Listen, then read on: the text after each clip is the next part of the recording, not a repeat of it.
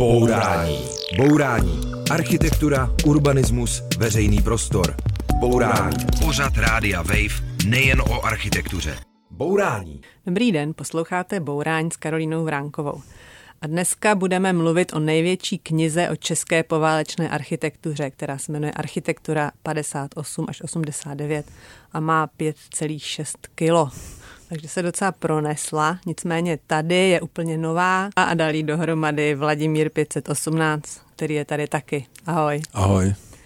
A je tady i jeden z autorů textů v téhle knize, Matyáš Kracík, který se poválečnou architekturou zabývá v Národním památkovém ústavu. Ahoj. Ahoj. Ta kniha je obrovská, jsou to teda dva díly, dohromady mají víc než 1200 stran, eh, jsou tam desítky fotografií, vy jste ji vlastně teď přivezli z tiskárny, vybalili, tak jaký to je pocit, Vladimíre?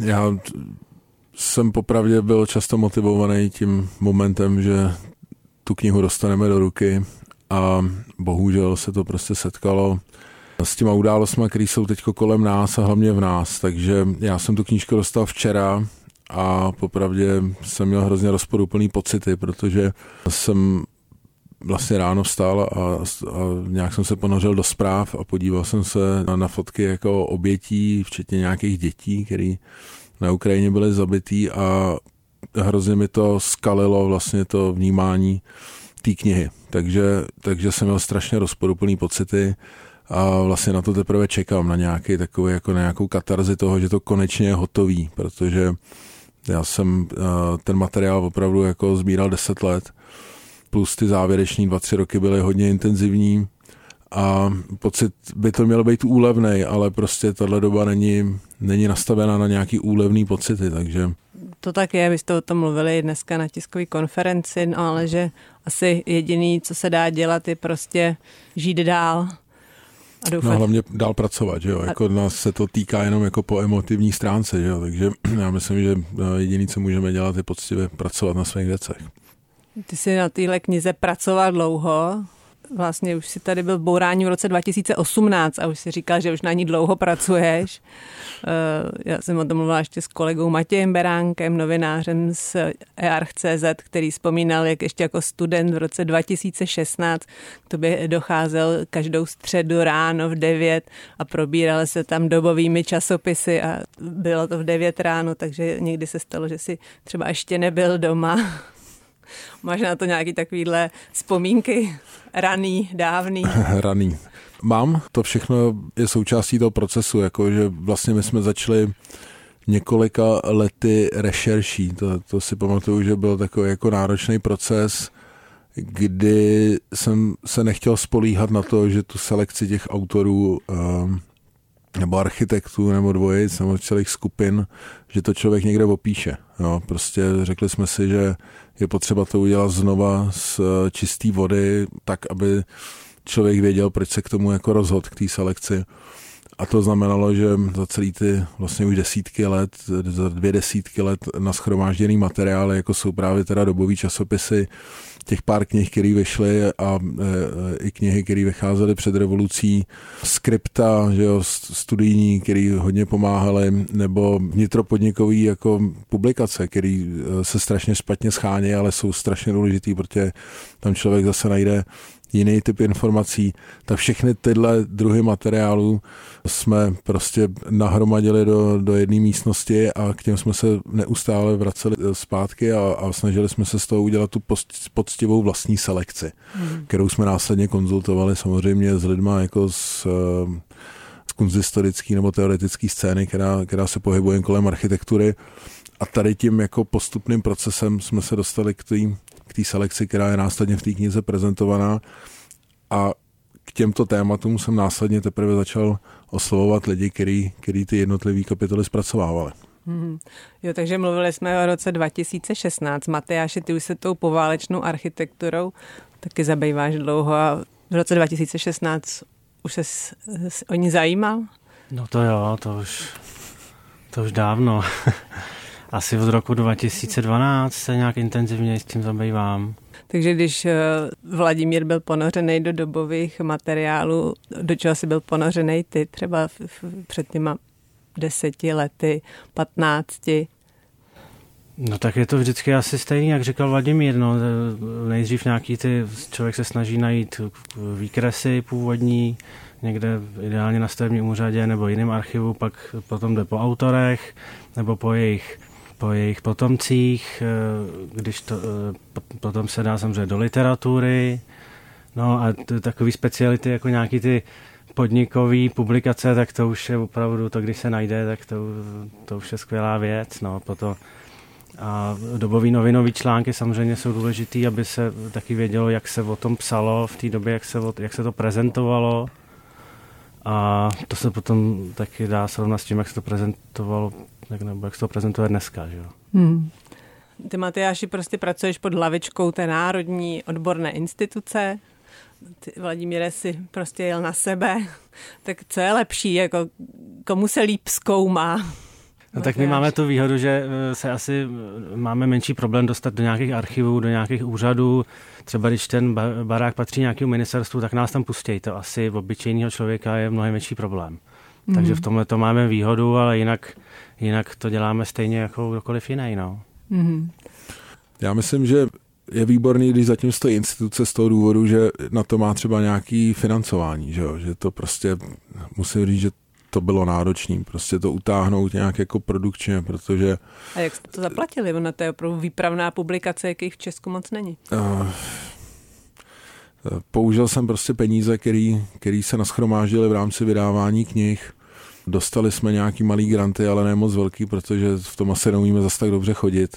Řekl jsem si, že to bude naprosto bez nějakých partnerských a sponzorských peněz protože už těch diskuzí o tom mám vlastně dost, jsem z toho unavený, ale tohle jsme dělali s takovou jako jistotou, že si ty peníze otočej, což se stane, odejdeme z toho jako vlastně bez peněz, protože ta knížka je udělaná jako poctivě a ten finanční efekt tam jako nebude, jo? že se to prostě prodá, tím to celý skončí. My na tom ani nezbohatneme, naštěstí ani neschudneme a zůstane ta věc na stole a to je pro mě strašně důležitý. A e, když jenom přemýšlím, co mě osobně to všechno dalo, tak e, se cítím jako bohatý a obohacený tím. Na té knize je na první pohled nápadný, že tam je spousta krásně reprodukovaných dobových fotografií. Máte tam nějaký úlovek, co fakt ještě nikde nebyl? Těch je, tam, těch je tam opravdu spousta. Jako, jsem si jistý, že tam je spousta fotografií, které nikdy nebyly publikované. Za všechny můžu zmínit otevření Vítkovického archivu. Vítkovický železáren, to, to je kouzelné místo, kde se mi splnilo mnoho snů, bych řekl, jako, že to bylo, jak když pustíte dítě do cukrárny, no, tak tam se prostě objevovaly krásné negativy, průběhu staveb, což je strašně důležitý, že tam najednou člověk jako si přehodnotí to, jak ty baráky vidí, protože není dobrý se na baráky dívat jenom na, jako na obrázky, na fasády. Je důležitý jako chápat i ty vnitřní struktury, konstrukce, jak je to myšlený, protože zrovna 60. 70. leta jsou typický tím, těma novejma možnostma a novým přemýšlením o tom, jak vzdorovat gravitaci abyste našli negativy, že jo, i původní třeba, který jste přímo pro tu knihu nějakým způsobem zvětšovali, skenovali, je to tak? Samozřejmě nejlepší je eh, narazit na negativy, to je jasný. A, a, a byly momenty, kdy jsme našli archivy plný negativů. Ty jsme skenovali do co největšího rozlišení, aby, aby navždy byly jako zdokumentovaný, zdigitalizovaný. A s těma se pracuje úplně nejlíp, protože ty dobové zvětšeniny mají své limity, eh, ty papíry byly často jako porézní, a bylo to vyvolané prostě jednou víc kvalitně, po druhý méně kvalitně, takže samozřejmě práce s negativama to je jako čirá radost. No. Bourání. Bourání. Demolice nesmyslů s Karolínou Vránkovou na rádiu Wave. Posloucháte Bourání a povídáme si nad knihou Architektura 58 až 89. Ta kniha je krásná a opravdu jako je to takový hold tedy té epoše. Nicméně jsou lidi, kteří tady ty stavby prostě nemají rádi, mají k tomu třeba i docela dobrý důvody. Ty stavby jsou brutální, nejsou kontextuální, taky už jsou do velké míry často nějak technicky opotřebovaný. Jaký máte argumenty, kterýma přesvědčujete lidi, kteří nemají tady tu epochu té poválečné moderny rádi? Matyáši. No to je těžký, ono, když se jim to nelíbí, tak se jim to těžko vysvětluje. Myslím, že to je hodně o vkusu.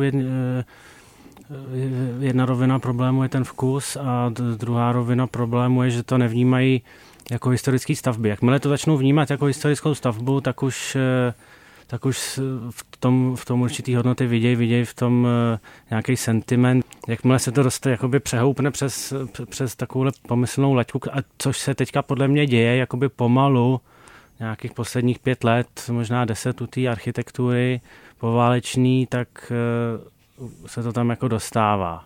Mhm. Vlastně, jak, jak teda u té v veřejnosti laický, tak u té odborný prostě je to, tě, je to běh na dlouhou tráť jako tam to, tohle to dostat. No. A seš ty jako památkář v situaci, že to musíš někomu nějakým způsobem vysvětlit, přiblížit, trošku přesvědčit? Tak já úplně ne, ale moji kolegové, kteří dělají vyloženě jako garanty, jako klasický památkáře, tak ty se samozřejmě po, u každé takové rekonstrukce musí eh, samozřejmě tenhle ten, tenhle ten proces jako zažít, no. Vladimíre, ty jako dejme tomu aktivista teda, jaký používáš argumenty? Hmm.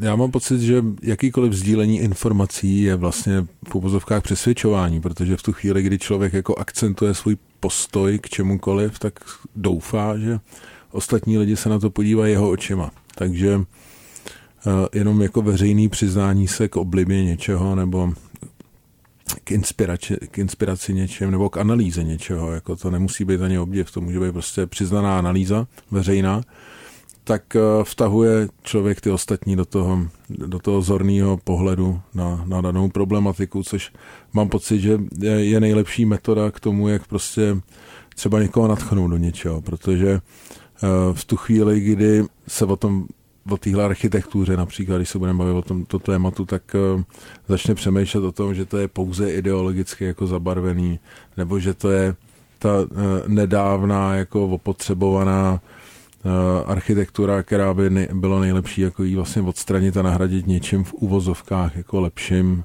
novějším, tak je právě uh, potřeba jako to dostat do toho rozměru, o kterém mluvil Matyáš, což znamená uh, vysvětlit těm lidem, že už je to vlastně ta historie, že to odráží tu minulost, která pro nás může být z nějakého důvodu důležitá.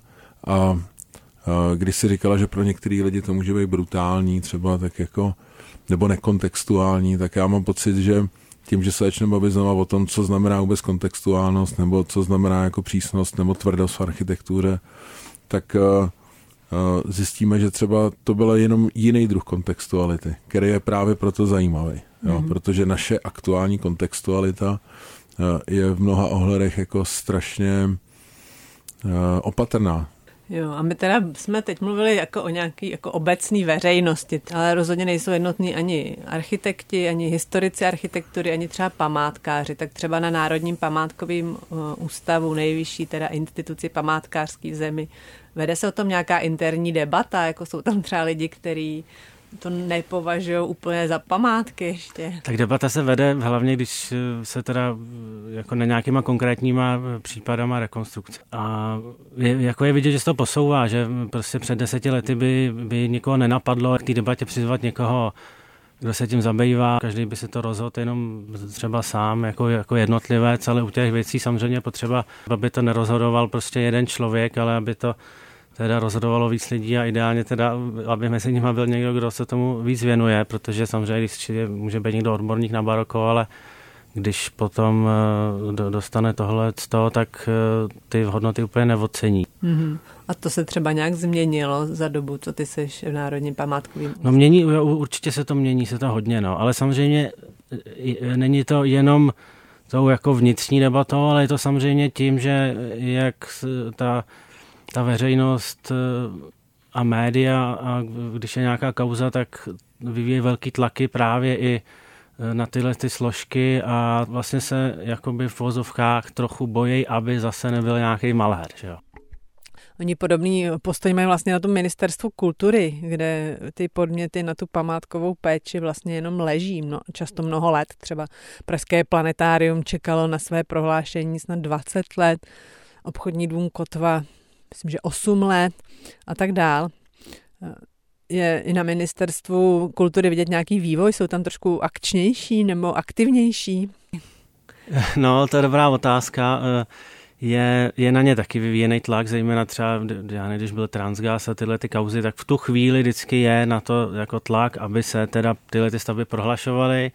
A vzhledem k tomu, že jim jako na ministerstvu leží hodně návrhů jako od nás, takže oni si třeba na to znovu podívají a řeknou, no tak teda něco prohlásíme, ale většinou z toho vyberou takový ty stavby jako který nikomu nebude vadit, že budou památka, který nechce nikdo zbourat, který nechce nikdo nějaký velký developer zrovna hodně přestavovat, takže teďka třeba eh, poslední roky prohlásili planetárium, teďka nám prohlásili krematorium eh, v Motole, prostě takové stavby, jako který nejdou do toho konfliktu s tím developerem, když to takhle řeknu to prohlašování za památky teda někdy pro, probíhá tak nějak ad hoc, prostě jak to zrovna vyjde a zároveň, když eh, se třeba zjistí, že něco se má bourat, tak podobně se vlastně rychle se píše nějaký návrh na uh, památkovou ochranu a rychle se prostě pošle na ministerstvo, jenom aby se to bourání zablokovalo, tak je tady to jako nějaká rozumná cesta.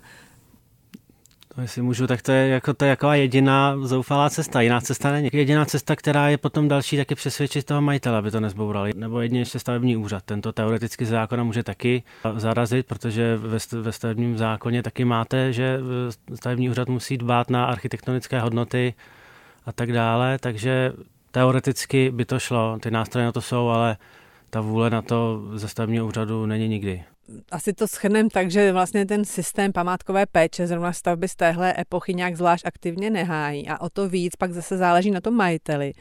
Co byste doporučili majitelům a vlastníkům tady těch staveb? Vladimír. Já osobně si myslím, že to převalování té zodpovědnosti na toho majitele je nebezpečný a že to je takový jako zbožný přání, aby majitel byl osvícený a aby developer ve skutečnosti jako ne, nezvyšoval svůj profit. To je takový jako naše představa, jak by to mělo být, ale myslím si, že v realitě je to vždycky trošku jinak.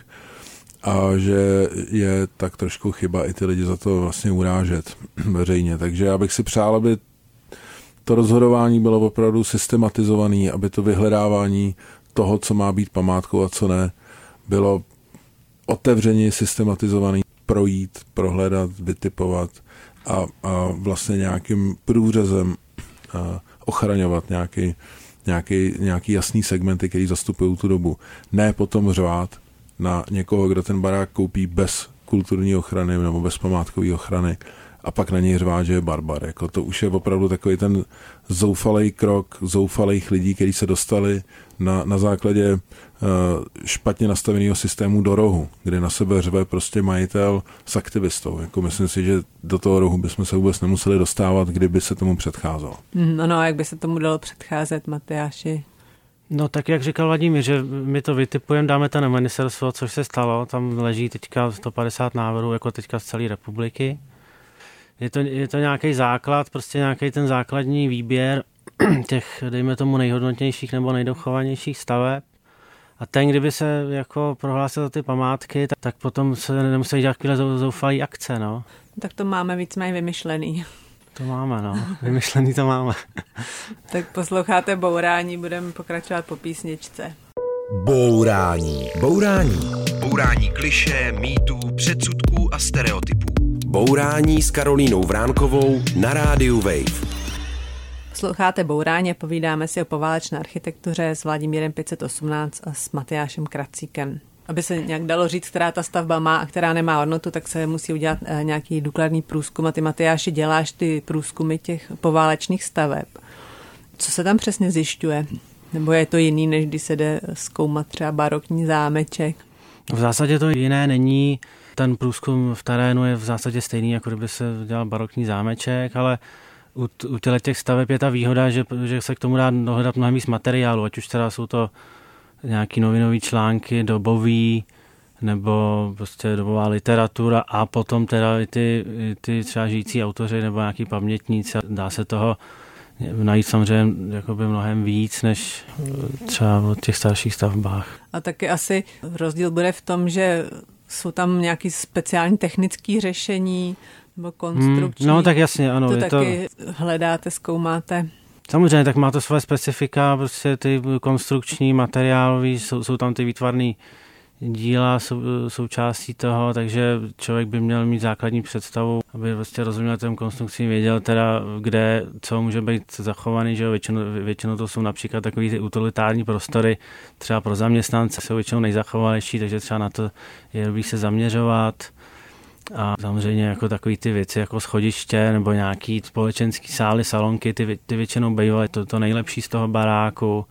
Takže je samozřejmě dobrý jako si třeba o tom domě nejdřív něco přečíst, aby sehnal si třeba půdorysy, aby měl člověk představu, kam, co chce vidět, protože když někam jdete, tak každý vždycky se ptá, a co chcete vidět, ale vy to třeba nevíte, protože nevíte, kde je co zachovali, takže je dobrý mít nějakou představu, a protože málo kdy se člověk dostane úplně všude je potřeba trošku to dopředu si to naplánovat, protože těch příležitostí zase nebejvá třeba moc se tam dostat. Že jo? Jo, kam se třeba takhle proniknul, kam se moc lidí nedostane. Tak jak jsem říkal, pokud to třeba patří nějakému ministerstvu, tak tam se podle mě normální smrtelník nedostane, takže jsme třeba Centrotex třeba jsme zkoumali, tak ten, tam, tam no. se je podle mě těžký dostat. A to je bývalý podnik zahraničního obchodu, který hmm. je na Pangráci? Na Pražského povstání. Jo, a co jste tam našli třeba? No, vlastně nic moc, protože ten už je hodně přestavěný, ale eh, byly tam nějaký fragmenty, třeba měli uskladněný nějaký, nějaký artefakty původní a pak, tam, pak jsme tam viděli vlastně projekty, takový 3D jakoby vizualizace, perspektivy jakoby původních interiérů, takže to bylo super. Teď vlastně probíhá jedna taková ostře sledovaná přestavba a rekonstrukce hotelu Intercontinental, který každý zná, mohutná budova na nábřeží od architekta Karla Filzaka. Máš, Vladimíre, nějaký vztah k hotelu Intercontinental? Máš ho rád? Tak já mám především silný vztah jako k Filsakovi, protože toho považuji za jednoho z opravdu těch jako silných osobností velkých zjevů. V podstatě člověka, který eh, uměl brilantně pracovat s betonem. Mám rád jeho zahraniční realizace. Mám pocit, že to byl jako velký otrok architektury a ten, ten hotel jako je toho naprosto zřejmým důkazem. A právě je to ten důkaz toho, eh, když jsem, když jsem říkal, že to, co se považuje třeba za nekontextuální, jako mi přijde jako kontextuální, ale svým vlastním osobitým způsobem, čili ta dynamika toho prázdného prostoru s výraznou jako strukturální, eh, skulpturální vlastně betonovou stavbou mi přijde jako výjimečná. Myslím, že už i všechny, kdo nemají rádi hotel Intercontinental, tak se pro, ně, pro něj právě natchnul. A ty, co ho mají rádi, tak se na to dívali s dost velkou obavou, protože on byl jednu dobu vlastně úplně holý, vlastně jenom očištěný na beton. Ty jsi z toho měl taky obavu? No, eh, já jsem se předtím, než se tohle stalo, seznámil eh, s architektem Tichým, eh, Stak Architects, který, který realizovali elektrické podniky, rekonstrukce a když jsem viděl jejich přístup k elektrickým podnikům, tak jsem si říkal, že by mohl být poctivý vůči tomu hotelu, ale myslím si, že co se týká fasády, tak tam ta disciplína je dodržená. Architekt Marek Tichý byl taky v bourání, taky jsme se ho prostě na ten Intercontinental ptali a myslím si, že mě a asi posluchače eh, se mu povedlo před, přes, přesvědčit, že to opravdu dělá poctivě. Matyáši, ty na tu stavbu chodíš někdy? Já jsem tam byl několikrát kvůli právě těm vzorkování fasád, tam jsme se rozhodli, že že se udělají eh, prostě opravdu repliky těch tý původní fasády. Teď, teďka se bavíme o té lůžkové části, mm-hmm. jo, kde jsou ty prostě tenkostěný profily eh, hliníkový, eloxovaný původně s, s těma prosklenýma prostě panelama a to, to oni chtěli dát, ještě byly původní a byly prostě už jako ve stavu, samozřejmě, že by bylo ideálně zachovat, ale prostě tohle to chápu, že jako je problém a nejde to. Takže tohle, zase, eh, tohle se udělala skutečně velmi poctivá replika, bych řekl. I když, I když se to nepovedlo úplně materiálově stejně, což by byla ta nejvyšší meta, ale Jo, že třeba není to eloxovaný hliník, je to lakovaný hliník, není to prostě, není to smaltovaný sklo, ale je to, je to lakobel, to znamená prostě barvený sklo, ale I tak jako eh, při těch vzorcích opravdu je vidět, že ten, ten panel nový je k nerozeznání od toho, od toho původního a tohle to bude podle mě jako nejlepší jako replika fasády z téhle doby. A já mám takový dvě možná naivní otázky. Za prvé, proč nejde zachovat to, co tam je? A za druhý, proč se to nedá udělat stejnou technologií, jako se to dělalo tehdy? No teoreticky by bylo, ale tou stejnou technologií ale oni prostě oslovili nějaký firmy, které nebyly schopný třeba ten eloxovaný hliník dát do tohoto odstínu, který tam byl. A to smaltované sklo, to nevím, jestli zkoušeli, i když se taky pořád dělá, ale opravdu ten odstín byl tak stejný, že to jako vizuálně vypadá, vypadá stejně. A proč nejde zachovat to původní, no tak to je opravdu problém technický, že oni tam pak mají takový ty, co jim počítají, kolik se tam bude vytápět a tohle, takže samozřejmě ta jako z těch tepelně izolačních vlastností to jako nevyhoví těm dnešním normám. Nejde jenom o tyhle, ty, tuhle tu fasádu, jsou tam samozřejmě eh, pohledový betony, což je obrovský problém jako na, na, to, na, na to restaurování, to se musí v podstatě dělat, jako byste jako, jako kámen, že jo, resta, jako by se restauroval. Tam se v 90. letech na ten pohledový beton se prostě dala taková půl centimetrová vrstva nějakého materiálu, takže to se z toho sundalo a zjistilo se, že v jakém stavu vlastně je ten beton, že jo, a tam, kde to šlo, tak se používá nějaký jako lazurní nátěr, aby se to jako sjednotilo a vypadá to, zatím co jsem viděl, jak to vypadá jako výborně, vypadá to zase jako ten starý dobrý brutalismus. Nedávno byl v bourání architekt Miroslav Masák, spoluautor vlastně zbořeného obchodního domu Ještět a taky obchodního domu Máj, který se má teď přestavovat. A ten říká, že mu je vlastně nejvíc líto, když se ty jeho stavby zmrší. Tak jak je nezmršit? Myslím si, že nezbývá než právě eh, komunikací, edukací eh, vzájemnou, na jednu stranu, ale vzájemnou prostě diskuzí, super diskuzí společenskou se dostat do stavu, kdy víme společensky, že to je prostě vhodný. Dneska, kdyby někdo koupil kvalitní funkcionalistický barák a zmršil by ho, tak by se musel stydět a chodit kanálama, což si myslím, že už je takový společenský úzus. Skoro.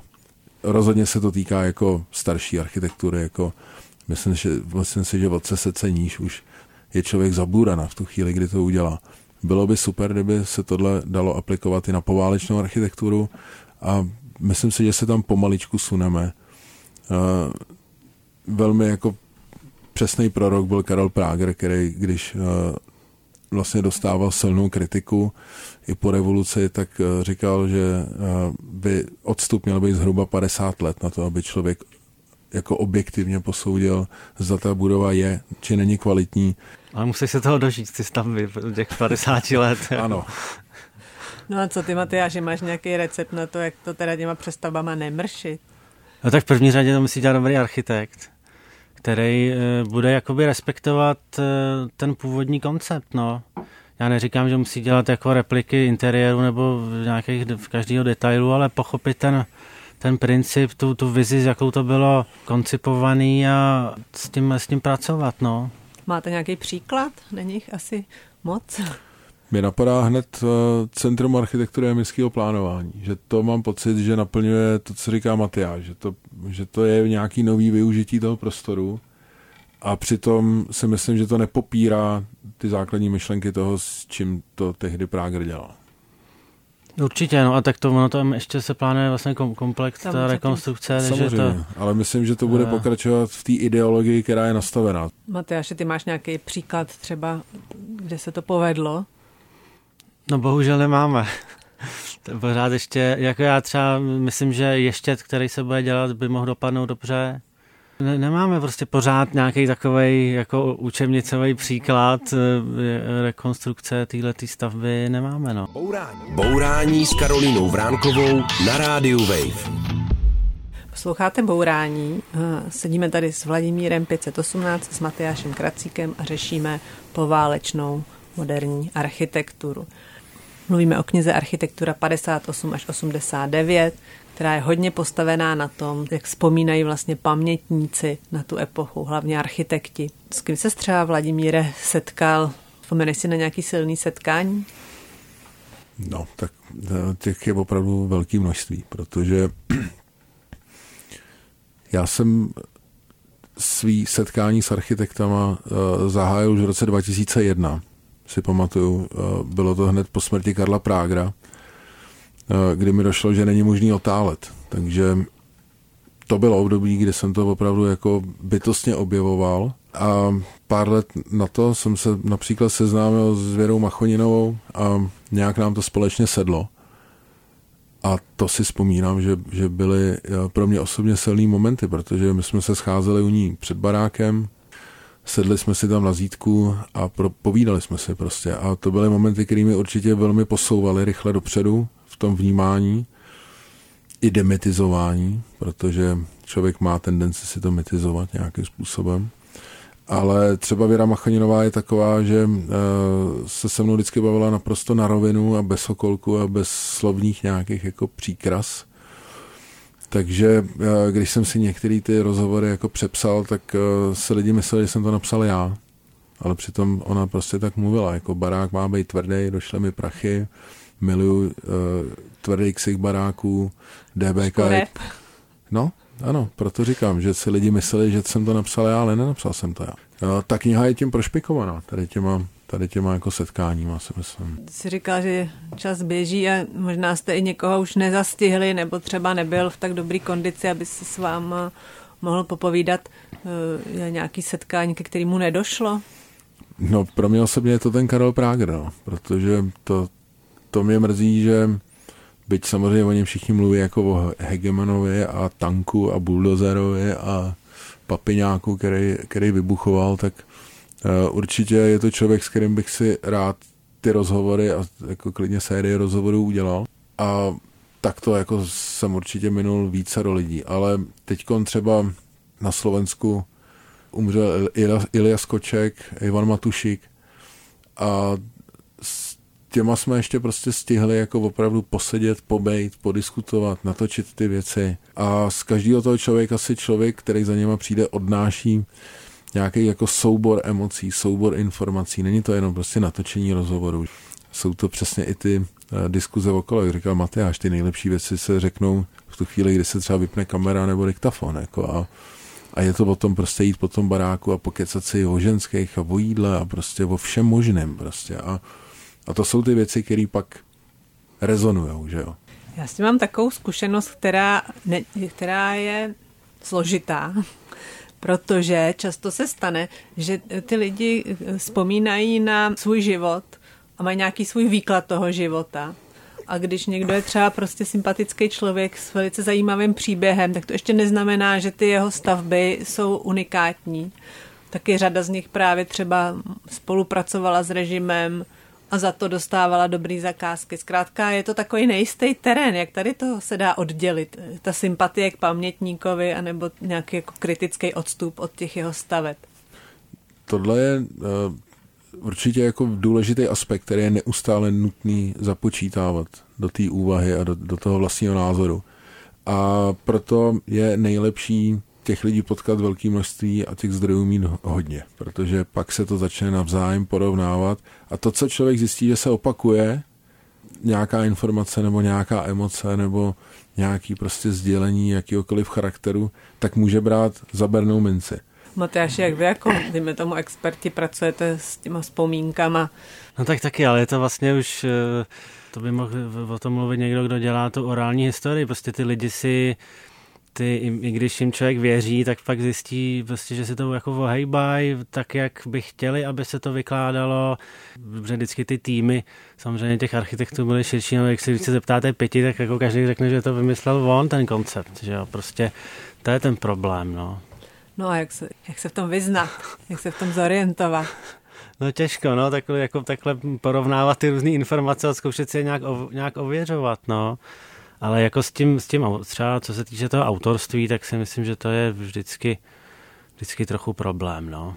My bychom chtěli uspořádat bourání ve spolupráci s Centrem architektury a městského plánování procházku po některých z málo známých, polozapomenutých staveb eh, tady z té doby. Co, co byste poradili? Já vlastně trošku se začínám ztrácet v tom, co je známý a co je neznámý, protože se mi to prostě v té hlavě celý přeskupilo. jsem tím tématem už vlastně příliš zatížený, už se těším a hodně trošku získám odstup, protože poslední roky byly opravdu až psychopatický, takže já myslím, že je hrozně dobrý a teď jako mluvíme o Praze. Mluvíme o Praze a možná není to kritérium, že to musí být neznámý, ale musí hmm. to být prostě bombastický. Třeba i skrytě skrytě bombastický, tak to je tak strašně těžký úkol v tuhle ne, tak sekundu. jestli můžu, tak no. Eh, třeba dobrý, když jsou nějaký interiéry, že dobře, jako zvenku se může podívat každý, ale tak třeba in, tak určitě doporučuji stroj Import, tam je skvělá vstupní hala, to je prostě nejzachovalejší stavba ze 60. let. Jo, potom třeba z těch takových nečekaných interiérů sportovního na, na Folimance, prostě tam je úžasná jako ta vstupní hala. Takovýhle černý interiér, jako dneska třeba jaké, jaké móda, všechno bílý. Jo, všechno, všechny interiéry, co každý architekt dělá, jsou bílí všechny, že jo. Tak tohle je úplně zase černý. A to je totální kontrast prostě k tomu, co se dneska dělá a myslím, že skvělej. Takže to určitě doporučuji, tam, není, tam není problém se dostat. Jo, tak pár typů máme. Já zvu posluchače, přijďte na procházku. Eh, přesné informace zveřejníme na sociálních sítích Vejvu a eh, Centra architektury a městského plánování v jejich programu to bude a bude to na začátku dubna, takže to vás zvu a eh, my už teda budeme končit, už to nějakým způsobem uzavřeme. Ty si říkal, že poslední tvoje roky, Vladimíre, byly prostě ponořený tady do toho tématu Matyáš je do toho ponořený kontinuálně, asi bude i nadále. Ta otázka je, co z věcí tady z té epochy nás čeká jako proskoumat. Co ty teďka třeba zkoumáš pražský metro, tak je to třeba jedna z těch věcí, která je aktuální. Tak je aktuální, že se jim já zabývám, ne? Tak pražský metro si může každý prohlídnout, to není problém. Jo. Ale já si myslím, že třeba nějaký vily nebo nějaký, nějaká individuální výstavba, to je pole, ne, orané, takže tam bude možná ještě hodně objevů. Já si myslím, že spíš eh, je důležité se soustředit na to, co zbylo a s tím nějak jako pracovat, no, protože hmm. Eh, mám pocit, že ty výzkumnické práce za posledních deset let je opravdu hodně a že se ta situace diametrálně změnila za, za posledních jako 20 let úplně jako fakt bylo úplně se to otočilo jako z bílý do černý, což, což je vlastně pozitivní, ale, ale neznamená to, že bychom nějak vítězili, protože pokud tady prostě nezbyde nic dochovaného v té komplexní v tom komplexním rozměru, tak, eh, tak se o tom můžeme vydávat jako knížky, které pracují s historickými materiály a to je všechno, hmm. což je málo. Už končíme, tak pojďme udělat nějakou osobní tečku. Tak co vás osobně na těch poválečných stavbách nějak baví a vzrušuje? Eh, já když to mám říct úplně jednoduše, tak eh, mě na tom fascinuje ten dobový boj tehdejších architektů s tím vlastně nedostatkama ty materiálové základny a s, s technologiemi, které eh, nebyly úplně dokonalý vzhledem k porovnání k západnímu světu, ale vlastně o to víc je to tlačilo k nějakým jako velkým výkonům a ke kterým vlastně měli tu volnost, protože ona paradoxně měli skvělé zadání, skvělé zakázky a velké možnosti. Eh, mě na tom nejvíc zrušuje vlastně ten experiment, to snění o té budoucnosti a eh, velký kontext jako opravdu jako skoro utopie. Mm. A Matyáši, co tebe? No, to já jsem teďka přemýšlel chvíli, ale asi taková, eh, to, že ty architekti se nebáli dělat ty stavby opravdu jako takový vážný a, a drsný a nešlo o to asi, aby se každému jako zalíbili. Eh, když to srovnáte s vlastně dnešní takovou tou eh, developerskou výstavbou, tak to je, to je vlastně většinou taková líbivá záležitost, všechna dost podobná a to tehdy mně přišlo, přijde, že nebylo. Mm-hmm. Tak to je hezká tečka. Tak děkuju. Tak to byl Vladimír 518 a Matyáš Kracík a naše setkání nad knihou Architektura 58 až 89. Tak děkuju. Díky za pozvání. Díky za pozvání taky, ahoj. Ahoj. A já se loučím i s posluchači, sledujte sítě Rádia Wave a Kempu. A přijďte na naší procházku, která bude na začátku dubna. Budeme se podívat za skrytými a zároveň bombastickými stavbami poválečné architektury. Naschledanou. Nemáš nikdy dost bourání? Poslouchej náš podcast a bourej kdykoliv a kdekoliv. Přihlas se k odběru podcastu na wave.cz lomeno podcasty.